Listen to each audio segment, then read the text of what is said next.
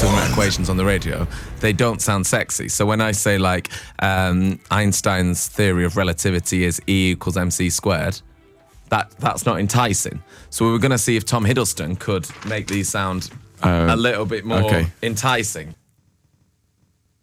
Einstein's theory of relativity is E equals mc squared.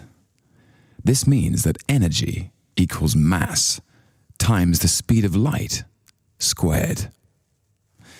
The Pythagorean equation is a squared plus b squared equals c squared.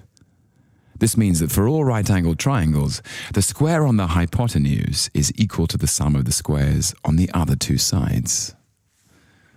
How am I doing? Is This I mean, it's really educational. Um, okay, and slightly erotic. This is the last one.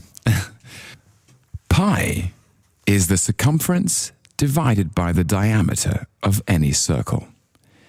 It's impossible to know the exact value, but pi is approximately 3.14159265358979328